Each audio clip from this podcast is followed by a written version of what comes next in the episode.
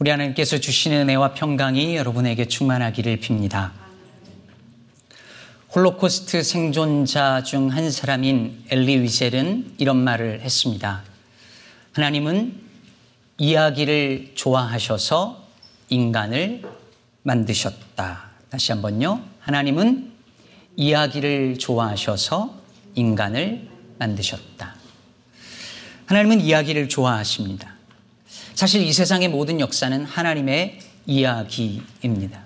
그리고 예수께서 이 땅에서 오셔서 하신 모든 말씀은 그 하나님 나라의 이야기이지요.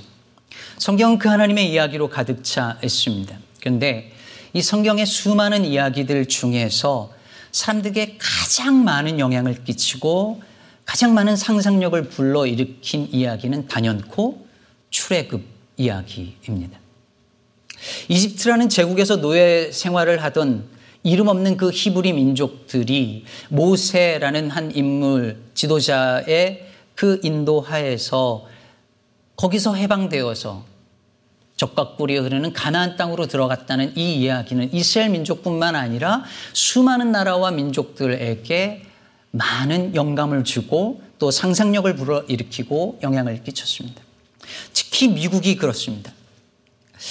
청교도들이 처음 이 미국 땅에 들어올 때에 그들은 자신들을 새로운 이스라엘이라고 생각을 했어요. 그리고 미국 대륙을 성경에서 말하는 The Promised Land, 약속의 땅이라고 생각을 했습니다. 말하자면 영국의 그 억압과 압제로부터 하나님께서 새로운 이스라엘인 자기들을 저 약속의 땅으로 인도한 것이라고 믿은 거죠. 그래서 여러분, 이 미국인들에게 모세는 누구였을까요? 조지 워싱턴입니다. 예, 영국의 압제로부터 독립하도록 이끈 인물이니까요. 그래서 실제로 워싱턴이 살아 있을 때에 그 워싱턴은 기적을 행하는 초인이거나 아니면 성인처럼 여겨지기도 했고 그가 죽고 난 이후에도 지금까지 그에 관한 사실인지 전설인지 알 수 없는 이야기들이 내려져 오고 있습니다. 그런가 하면 몰몬교, 지극히 미국적인 종교죠. 몰몬교에도 이런 이야기가 있습니다. 조셉 스미스에 의해서 생겨난 이 몰몬교는 스미스가 그 살해되고 수많은 박해를 받았었잖아요. 몰몬교들이. 그 다음에 스미스가 살해된 이후에 브리검 영이라는 사람이 지도자로서 이 몰몬교도를 이끌고 서부로 이동을 하죠.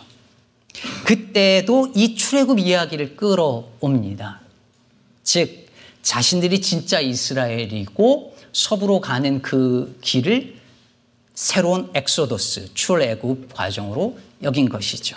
그래서 지금의 유타주의 수도인 솔트레이크에 이르렀을 때 그곳을 약속의 땅으로 여기고 자기들만의 도시를 건설합니다. 이들에게 모세는 누구였을까요? 예, 브리검 영이 되겠죠. 또 한 가지 이야기가 있습니다. African American들이죠. 흑인들에게 있어서 이 출애굽 이야기만큼 그들의 정신과 그들의 문화와 영성에 영향을 끼친 이야기는 아마 없을 것입니다.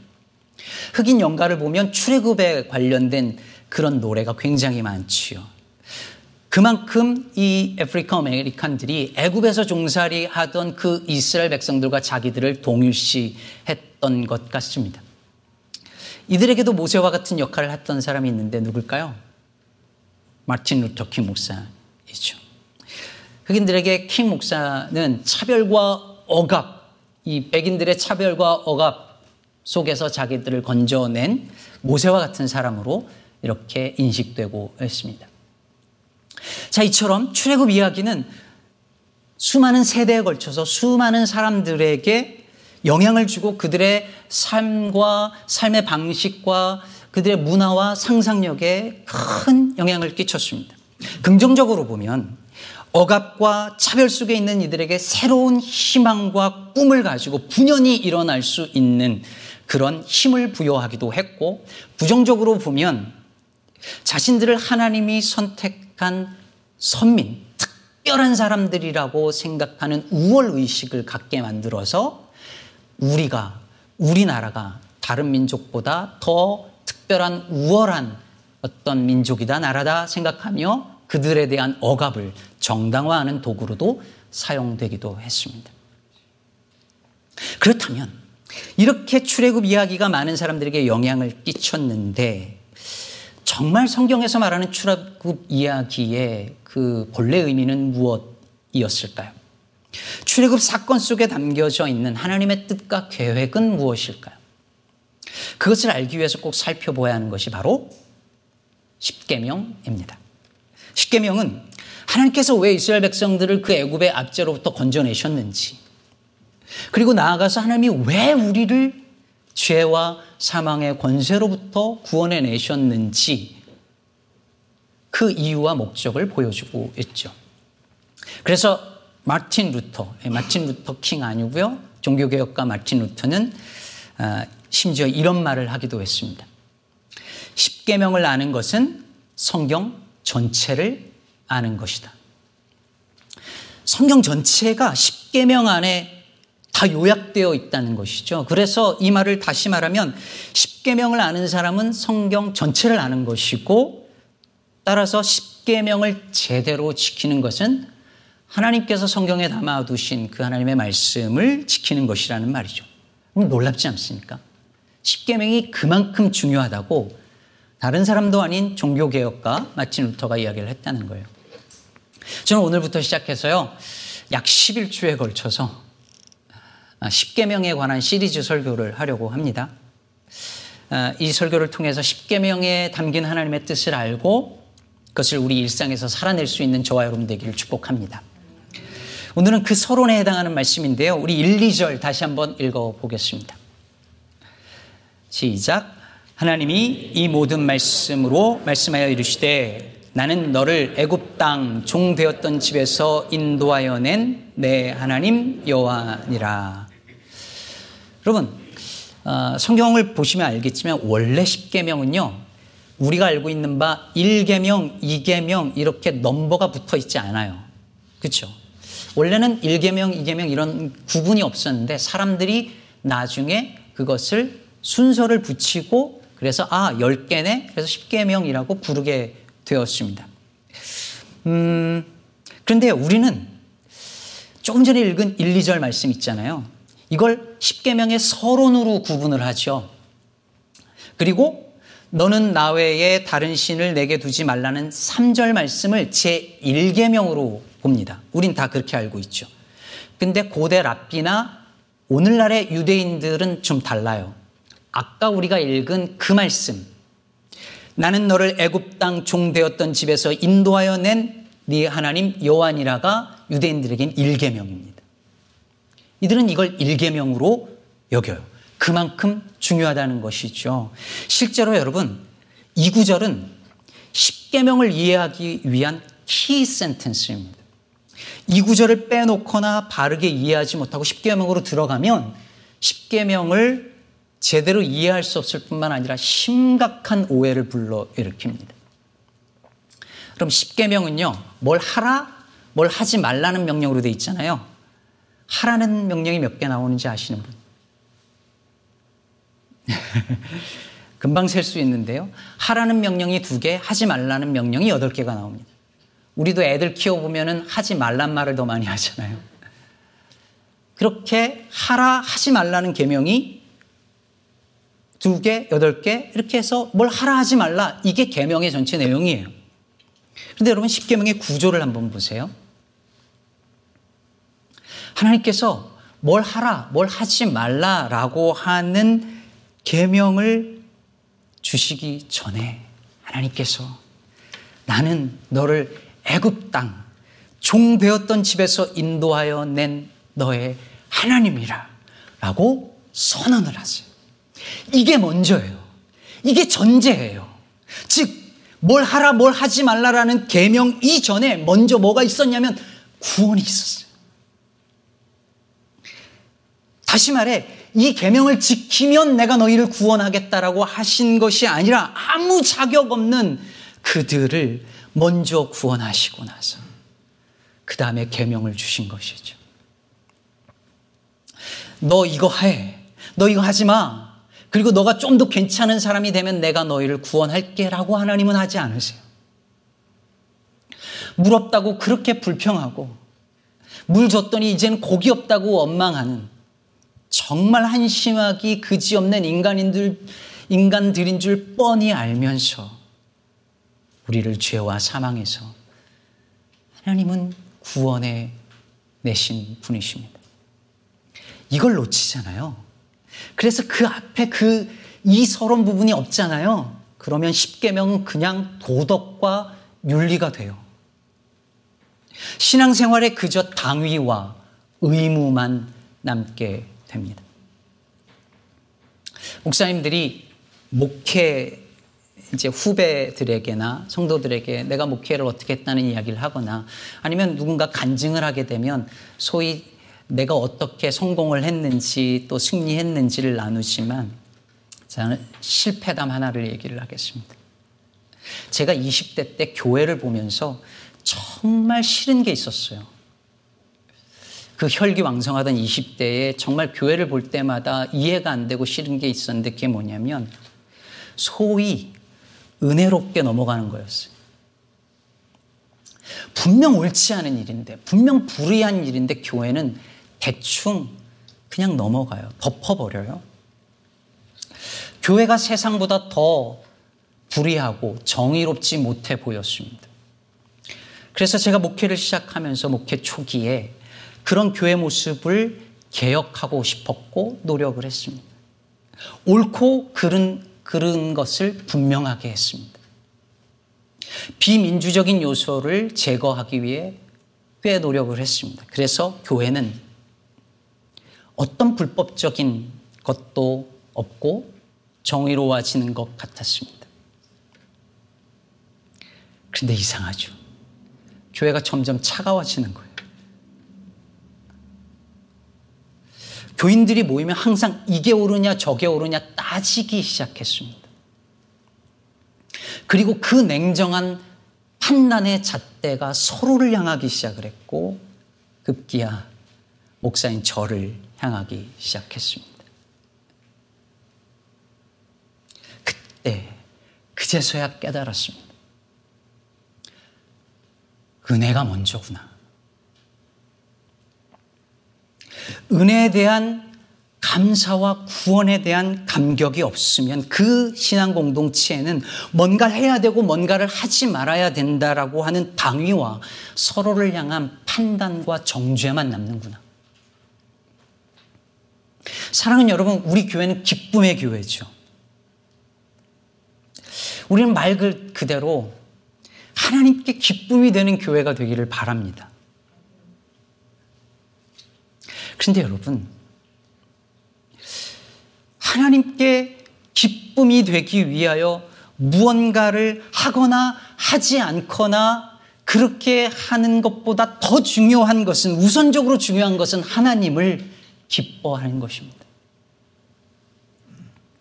하나님을 기뻐하고 즐거움 없이 하나님을 기쁘시게 해드리기 위해서 하는 모든 행동들은 마치 율법을 지켜서 구원에 이르고자 하는 그 노력들에서 보이는 그 공허함과 그 괴로움, 그런 종교 행위가 될 가능성이 매우 높습니다. 브레넌 매닝이 그의 책 아바를 사랑한 아이에서 이런 말을 했어요. 친구야, 네가 천국에 가면 아바께서 너에게 기도를 몇 번이나 했고 영혼을 몇 명이나 구원했는지를 묻지 않으시고 이렇게 물으실 것이다. 파이타를 맛있게 먹었느냐? 그분은 네가 열정을 품고 살기를 원하신다. 그분의 선물을 받아들이고 누리면서 순간의 아름다움 속에 살기를 원하신다. 올해 우리 교회 표가 일상에 임하는 하나님 나라잖아요. 여러분, 우리 일상을 하나님 나라의 그 모습으로 바꾸어가는 그 노력이 너무 귀하고 필요하지만 그보다 앞서 필요한 것은 이미 우리의 일상에 하나님께서 심어두신 하나님의 나라를 발견하고 누리고 즐거워하는 일이라 믿습니다. 그런 은혜가 그 하나님을 기뻐하는 하나님께서 우리들에게 이미 행하신 일들에 대해서 감사하는, 찬양하는 그 은혜가 저와 여러분에게 있기를 축복합니다. 물론 이게 끝은 아니죠. 그저 우리가 받은 은혜와 복을 기뻐하는 것이 전부라면 2절 이후에 다음에 10개의 계명을 주시지 않았겠지요. 그러면 10계명을 왜 주셨을까요?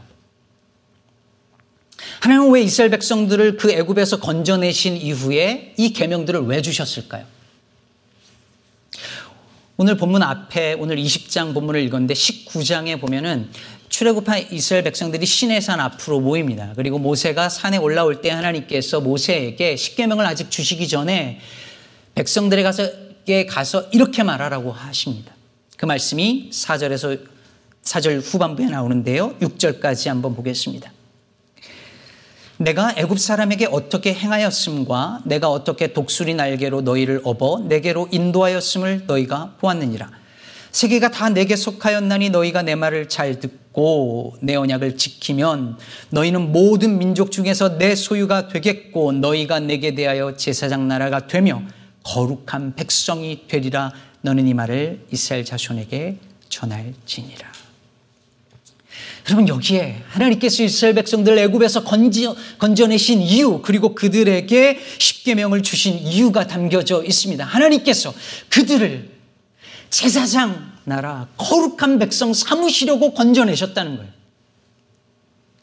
그러므로 십계명은 구원받기 위해서 필요한 것이 아니라 이미 구원받은 그들이 그 구원에 합당한 삶, 즉 제사장 나라와 거룩한 백성으로 어떻게 살아야 하는지 그 길을 보여주어서 그 구원을 완성하게 하시고자 주신 것입니다.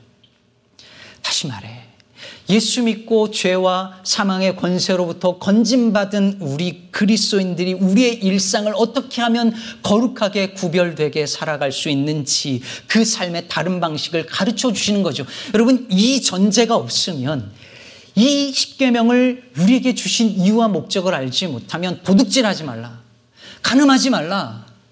남의 것을 탐하지 말라. 살인하지 말라. 이런 계명들은 그냥 누구나에게 다 적용할 수 있는 그냥 윤리고 도덕 계명이 되죠.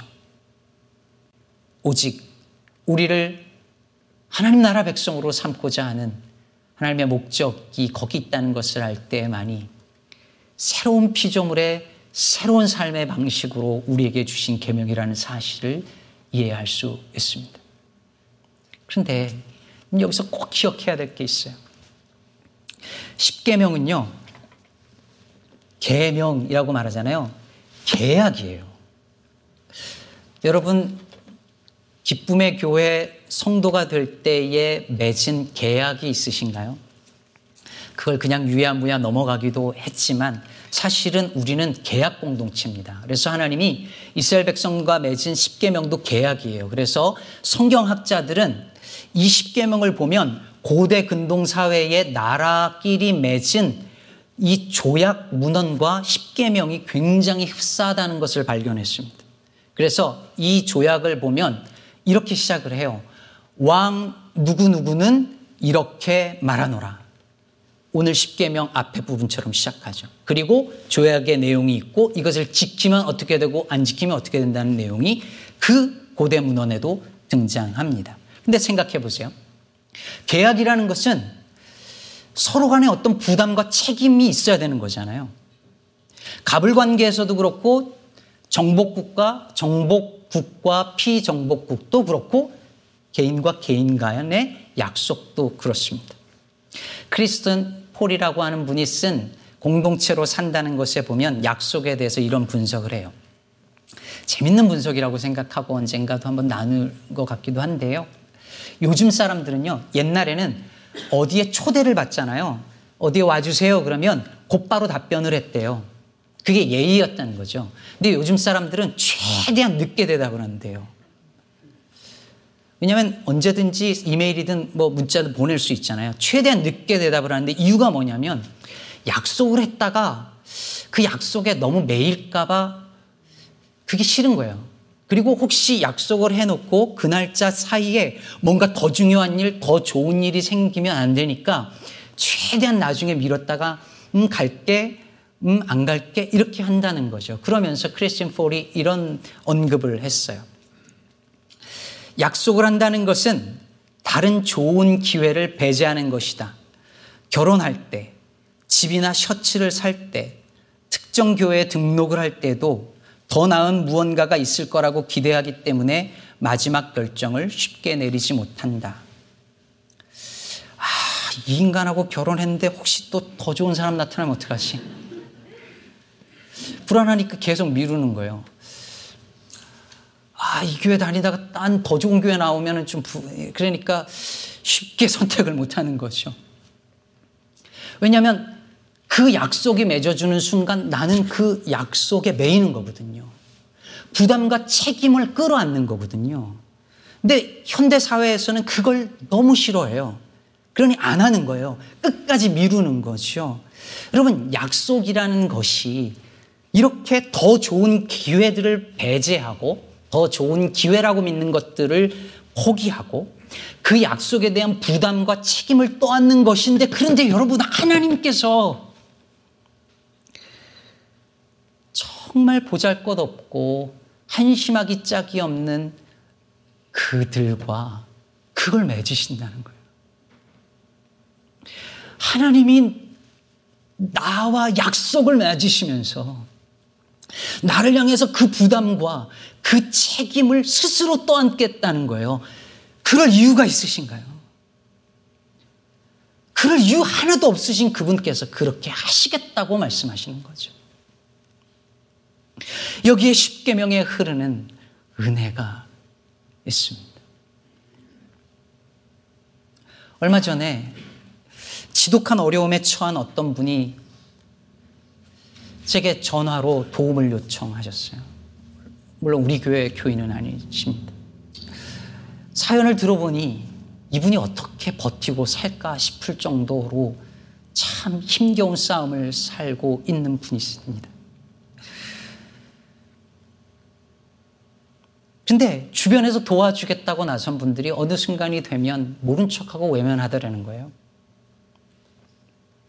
그분과 몇 차례 상담을 하던 중에 그분이 저에게 떨리는 목소리를 이렇게 물으시는 겁니다. 목사님은 저를 끝까지 도와주실 건가요?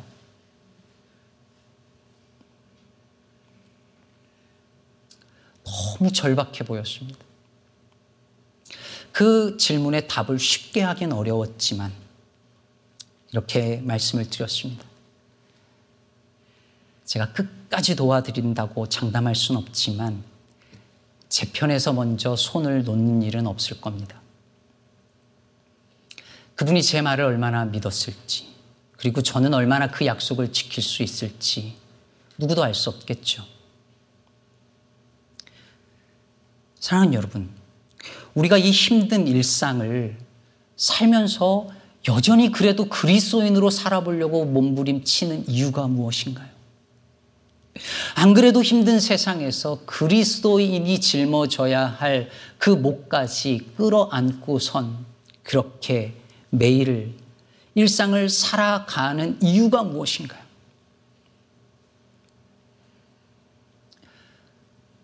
그럴 수 있는 이유는 우리를 죄에서 구원하시고 전혀 그럴 필요 없으신데도 불구하고 우리와 언약을 맺으시면서 내가 너를 지켜주겠다. 내가 너와 함께하겠다. 내가 너를 거룩한 백성, 제사장 나라로 삼겠다고 약속을 맺으시는 그 신실하신 하나님을 우리가 믿기 때문 아니겠습니까? 내가 세상 끝날까지 너희와 항상 함께하리라.